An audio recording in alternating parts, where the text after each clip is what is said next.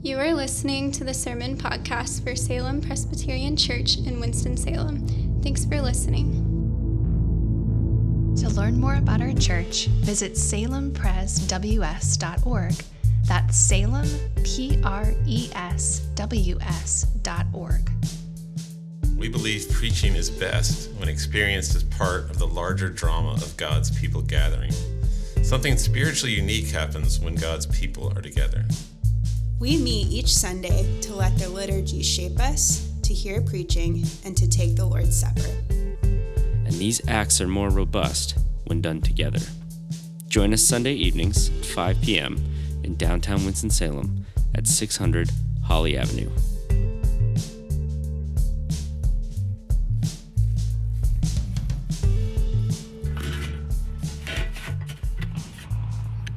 Well, good evening.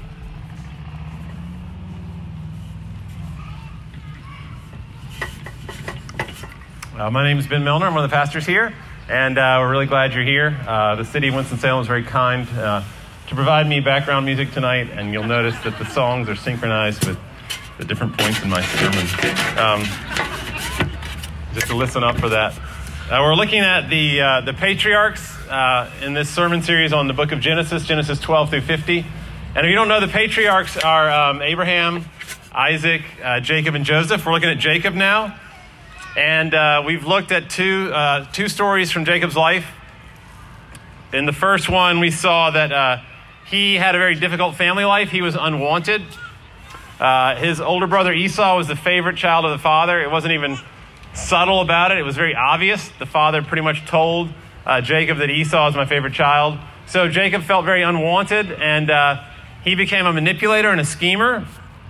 And he essentially he stole his older brother Esau's birthright. So he took Esau's place, stole his blessing, and uh, manipulated his dad. And was on the run because his older brother wanted to kill him. So he had to leave his parents' house and travel uh, 500 miles north to his uncle's house, Laban. And on the way, uh, God graciously met Jacob, and he said, basically to Jacob, he said, I know that you stole that blessing. I know that you stole the birthright, but I'm going to give it to you anyway. And I'm going to bring my kingdom through you. You see, the patriarchs were the, uh, the leaders, the, the tip of the spear of this movement, this movement to rescue the world through bringing the kingdom. Uh, God, his plan was to bring his kingdom into this dark empire of this world and to liberate the world and rescue the world through this kingdom. And Abraham, Isaac, and Jacob and Joseph were the tip of the spear. They were the beginning of the family that would create the kingdom of God. And so God comes to Jacob and he says, I know you stole that blessing, but I'm going to give it to you anyway. And you're going to be the father of many nations, and you're going to be blessed, and you're going to bless the world. So that was last week. This amazing act of grace. This week we see that Jacob has gotten to that place uh, 500 miles north in Haran where his uncle Laban lives. And when he gets there, uh, God begins this process of discipline. So this is a, this is a hard, in many ways, a very hard passage. Uh, this, Jacob endures a lot of suffering here. And um, one thing I'm going to be telling you is that God disciplines you as well. This song that, uh, that they sang earlier, uh, I asked the Lord that I might grow, is, I think, one of the best songs I've ever heard on, on what it means for God to discipline you. So I'm going to kind of go back through the lyrics a little bit. But um, passage is all about the discipline of Jacob. And even though he gave Jacob the birthright, that doesn't mean God decided he's not going to do anything with, with Jacob. Grace is not uh, opposed to discipline. Uh, God shows us all this grace, but at the same time, he also disciplines us and he humbles us and he makes our life hard in order to teach us, in order to bring us closer to Him. So I want to look at the, the discipline of Jacob, number one, but also I want to look at the way that that discipline leads to redemption. In this case, the redemption of Leah, or Leah, uh, his, his, his wife. So, the, the, first of all, the, the, discipline of Jacob, and then second of all, uh, the redemption of, uh, of Leah. So, those two points. Uh, first of all, like I said, Esau, the older brother of Jacob, is trying to kill Jacob. So the parents very sensibly say, uh, Jacob, you need to leave here and go to your uh, uncle Laban's house, 500 miles north. So Jacob goes off on his own, never left home before. This trek, 500 miles, I don't know how he, you know, what kind of directions he used, uh, how he was uh, protected himself from all of the, the danger on the way. But anyway, he it says in verse 10 that um, basically God performed a kind of a miracle of providence. You've probably had this happen to you where somehow the very person you needed to run into, you ran into at just the right time. A lot of us have had that experience. I've had that experience. Well, that's what happens to Jacob. God is watching Jacob, and Jacob, on his way north, he runs into the Laban's family, his niece. And look at verse 10. Well, it's actually not something that we read, but if you have a Bible, in verse 10 it says, As soon as Jacob saw Rachel, that's his, nie- his, uh, his niece, um, no, that's his cousin, I'm sorry. Uh, as soon as he saw Rachel, he rolled the stone from her well. So she's a shepherdess. She's trying to, uh, to give her sheep something to drink. Uh, Jacob sees the sheep. There's a big stone over the well, and he runs over to that stone and he pushes it away. This great act of strength. He rolled the stone from her well. He watered her flock of sheep. So not only did he roll the stone away, he dipped his bucket down into the water. He, he gave her sheep water to drink. And then it says he kissed her and wept aloud. And one of the commentaries said uh, this was a superb entry uh, into the life of Laban's family. I can kind of imagine him like taking a dramatic bow, you know, and uh, like, behold, the man of your dreams is here. Uh, he clearly was in love with Rachel immediately, as soon as he saw her. Uh, and it says later that um, when he worked for her, those seven years were, were as if a day, because he was so in love with her. So the second he laid his eyes on his cousin, I know that's strange, it is his cousin, um, but maybe there were several uh, cousins removed. Don't know all the details there, but he, he falls in love with her. And as soon as Jacob falls in love with Rachel, Rachel's dad, Laban, notices what's happening, and the wheels of his mind start turning. And uh, it, it says in verse 15, this sounds like a very nice thing for Laban to do, but it's actually, there's a scheme behind this. Uh, he says to Jacob, Because you are my kinsman, should you therefore serve me for nothing? No, tell me, what, what shall your wages be? I'll pay you whatever you want. You serve me, you're obviously a very strong man. You know how to water sheep, you know how to roll back a stone. Uh, tell me your wages. And of course, Laban knows exactly what Jacob's going to say. And Laban is setting a trap at that moment. So in verse 16, we read that Laban had two daughters, Leah the older and Rachel the younger. Leah's eyes were weak, but Rachel was beautiful in form and appearance. We don't know exactly what weak means, but clearly the contrast, the juxtaposition with uh, the beauty of Rachel means that she was not so beautiful. So Leah the older, Rachel the younger. Uh, Laban saw that Jacob was looking at Rachel. He could see the look in his eyes, and then he knows that he has him. And he knows that when he asks that question, you know, tell me what I, I can give you. Like what's, he, he knows the very second that, uh, that Jacob is going to ask for Rachel's hand in marriage. And sure enough, in verse 18, Jacob says to Laban, I will serve you seven years for Rachel, which is just an incredibly uh, ridiculous offer from a starstruck lover, which Laban knew. Laban knew that that's exactly what Jacob would want. So Laban is thinking, as one, uh, Tim Keller, one preacher put it, this is what Laban is thinking. This guy's a great shepherd. Uh, he knows what he's doing with sheep. Uh, he is desperate for Rachel. I will make a lot of money on him, and I will offload my undesirable daughter. That's the scheme that Laban has in mind. And he knows from the second that he sees Jacob looking at Rachel, he knows that uh, he is going to make this switch on his wedding night, which we'll look at in a second here. He concocts this scheme and he plays this horrible trick on Jacob. So in verse 20, it says Jacob served seven years for Rachel as a shepherd. So that's a long time. Seven years, no wages. And it they seemed to him but a few days because he was so in love with Rachel. He can't wait. Uh, in fact, the, the, the statement he says, now let me go into her, is kind of crude. Uh, it's pretty aggressive. So that actually shows Jacob in a bad light. But that just shows kind of how desperate he is. Let me go into her now, he says. But anyway, Laban throws this giant wedding. He invites everyone in. It says in verse 22 he gathered together all the people of the place and he made a feast.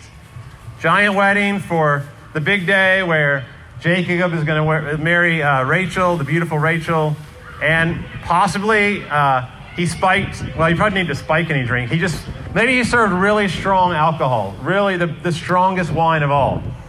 Uh, because there's suddenly in verse 23, there's this bait and switch where it says, In the evening, this is the first night of their marriage.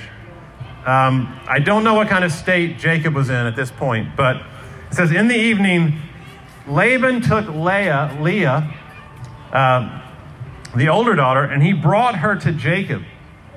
And Jacob, at this point, could not know exactly what. I know they wore veils, but that would not have been enough to explain what happened here. That Jacob did not understand what was going on because it says Jacob went into her. And that is a biblical euphemism for more than going into the door of a tent. But in the morning, it says, Behold.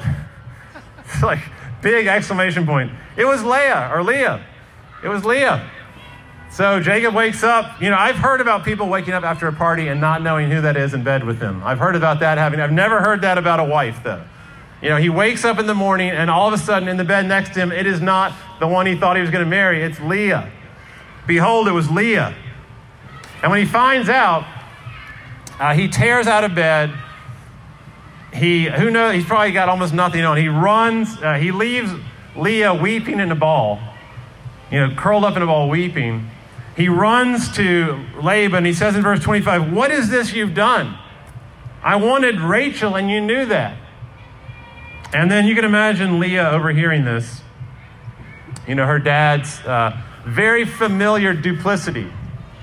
And uh, this is what Laban says to Jacob Well, in our country, you know, as you should have known, we always give the younger before the firstborn.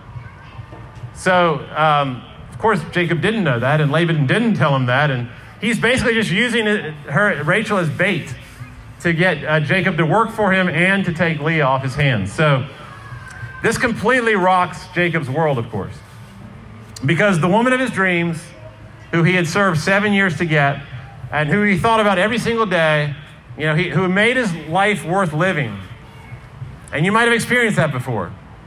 You've got you've fallen for someone that hard. Well, that person is now gone that person is gone.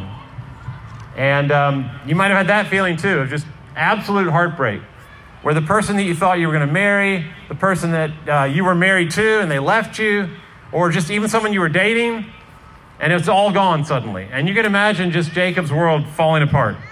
And this is where we get into uh, God's discipline. Uh, God is, is basically, he's, he's with a crowbar of Laban, he is, you know, he is um, prying away the rotten foundation of, of Jacob's house. You know, one board after another. Uh, he's pulling them out because of this rotten foundation that Jacob's life was built on, uh, this, this idol of romance, that he had to have Rachel. Because uh, basically, Jacob has met his match here. We saw last week and the week before that Jacob is a con artist, he's a schemer. And now he has met his match in a greater schemer a greater con artist whose name is Laban, his uncle. And uh, this is biblical justice. So in Psalm 57 6, the psalmist writes, My enemy has fallen into the pit that he dug for me. That's a common theme, in the, it's kind of like boomerang justice. You know, what goes around comes around. If you throw out the boomerang, it comes back and hits you. You fall into the pit that you dug for someone else. And that's what's happened here to Jacob. That he got out conned as someone who was a schemer uh, by Laban. So imagine, you know, you are someone, imagine that you've had uh, the upper hand in every relationship you've ever been in. Every romantic relationship, you were always the one who pushed the boundaries. You know, you knew how to use your tongue to woo and to coax and seduce. But now you're in a relationship where the person has outwooed you and has seduced you and has coaxed you into doing things you don't want to do, and now you're in the palm of their hands and, and they abandon you and they crush your, they crush your heart. Or think about if you're, uh, if so, so you're at work and you always, you're always trying to vie for power and brown nose and climb the ladder and you work your way over a lot of people underneath you and then all of a sudden someone comes along and upstart and they do the same thing to you.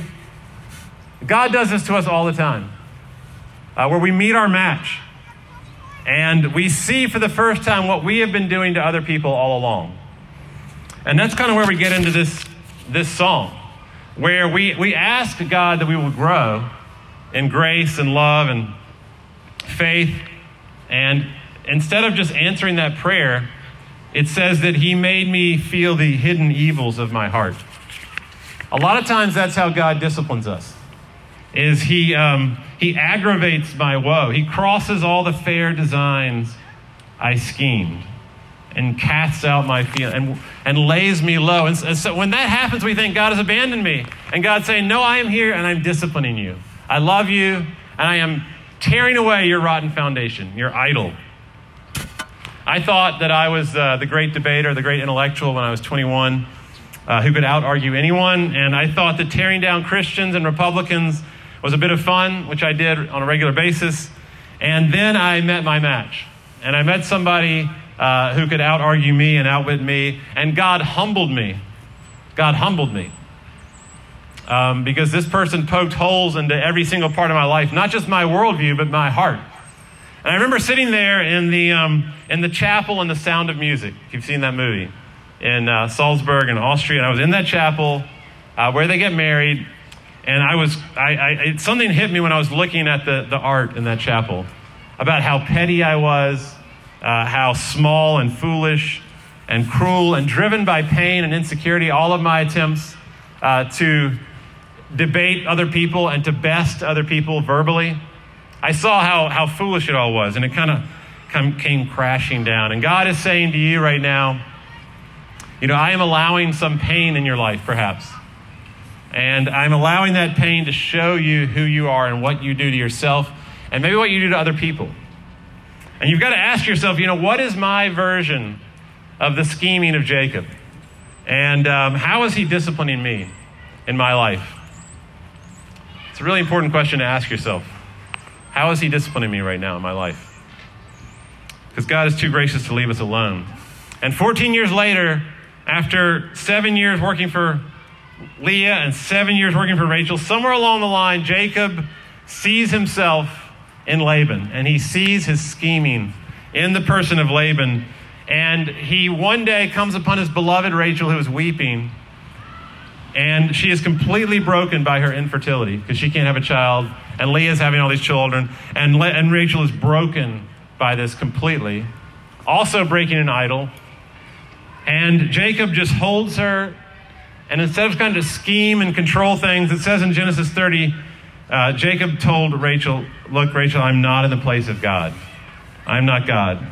And he's the one who's doing this, and I, I cannot do anything. We cannot control this. I love you so much, but we cannot control the situation. And you see how God has quieted him and disciplined him and humbled him. Because all this discipline is about redemption and is about making our lives new and turning our lives around and liberating us and delivering us from our idols.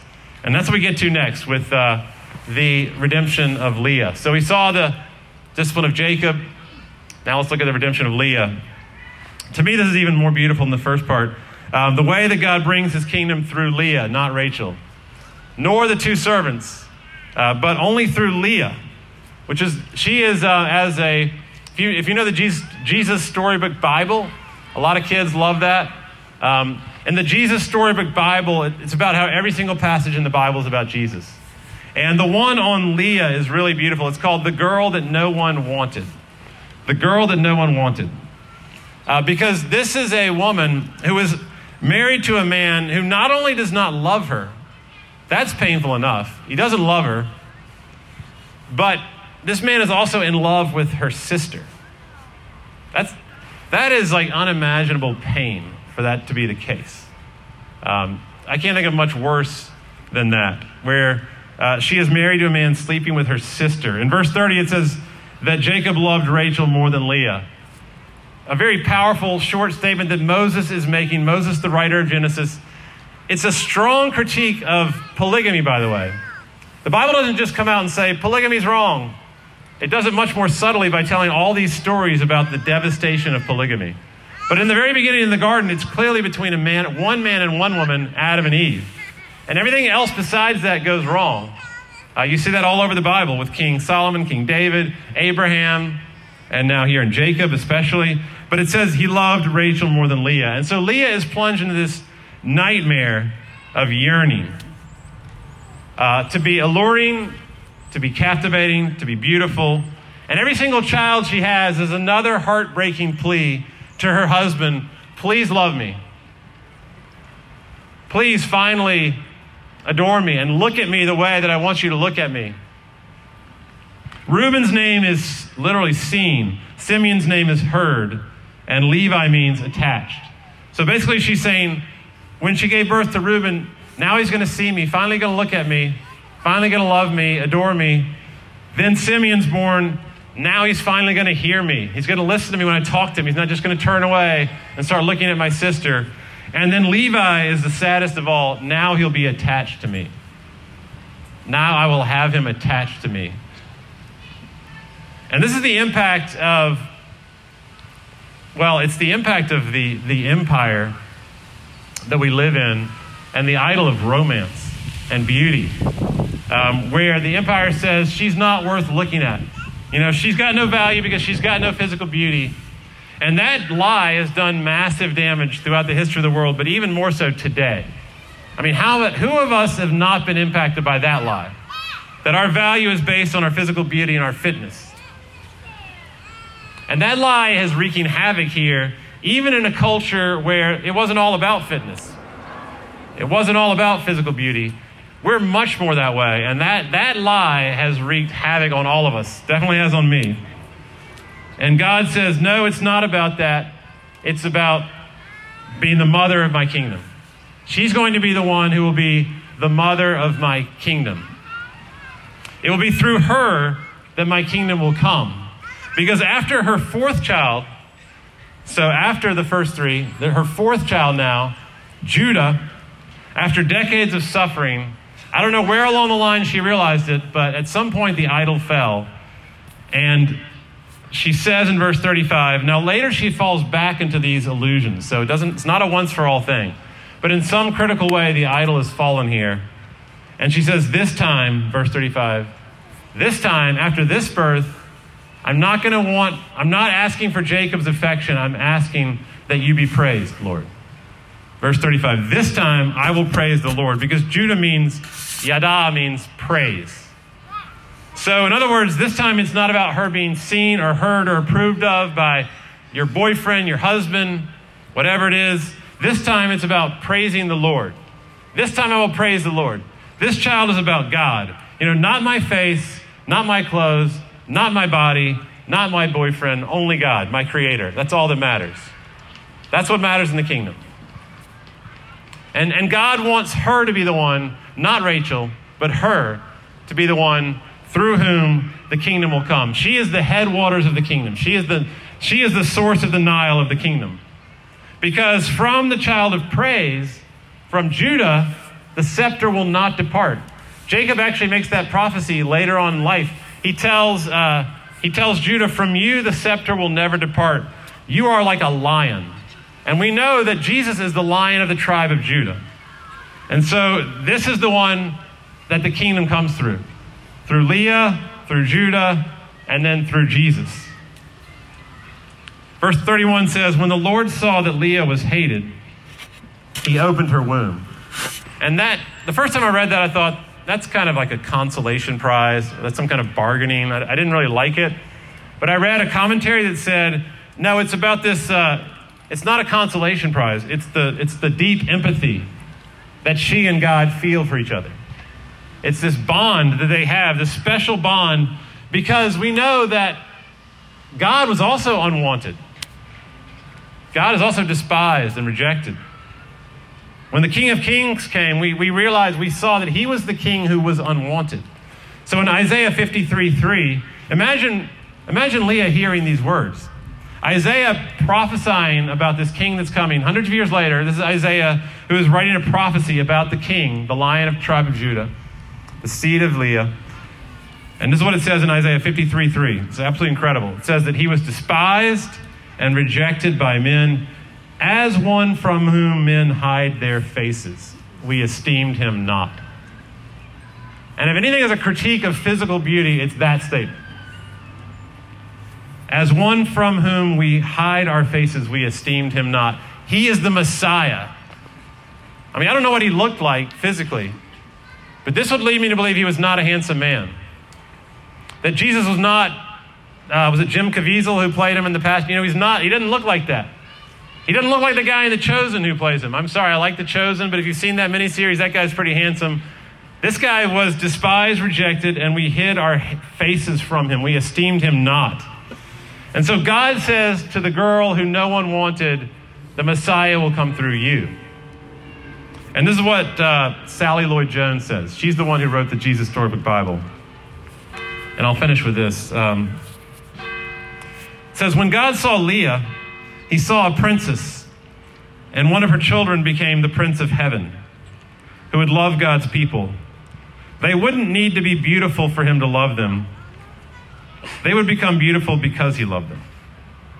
And so uh, this is the king of, uh, of, the, of the misfit toys. You know, if you've seen that, uh, the island of misfit toys, Rudolph the Red-Nosed Reindeer.